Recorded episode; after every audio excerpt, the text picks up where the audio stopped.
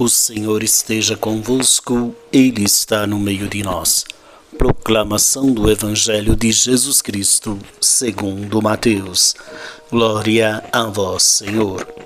Naquele tempo, disse Jesus aos seus discípulos: Não penseis que vim abolir a lei e os profetas.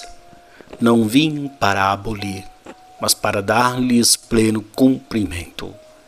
Em verdade eu vos digo: antes que o céu e a terra deixem de existir, nem uma só letra ou vírgula serão tiradas da lei, sem que tudo se cumpra.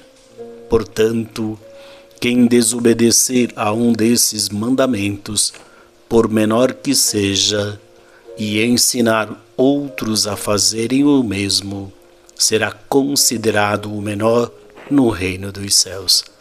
Porém, quem os praticar e ensinar será considerado grande no reino dos céus. Palavra da salvação. Glória a vós, Senhor. Muito bem, meus queridos irmãos e irmãs, o evangelho desta quarta-feira, da terceira semana do tempo quaresmal, nos leva a pensar e a refletir que Jesus não veio para abolir, ou seja, ele veio para que a lei e os profetas se concretizassem, ou seja, ele não veio para dizer, olha, o, velho não serve para nada, o Antigo Testamento não serve para nada, pelo contrário, a lei e os profetas em Jesus têm pleno cumprimento.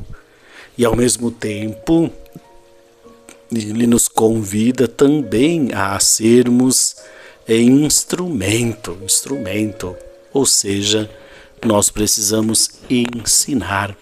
As pessoas precisam olhar para as nossas atitudes e se perguntar: eu também quero fazer parte deste povo, eu também quero fazer parte é, deste povo escolhido, esta comunidade, desta igreja desses seguidores de Cristo, porque eles vivem a sua fé com uma intensidade que eu não quero ficar de fora.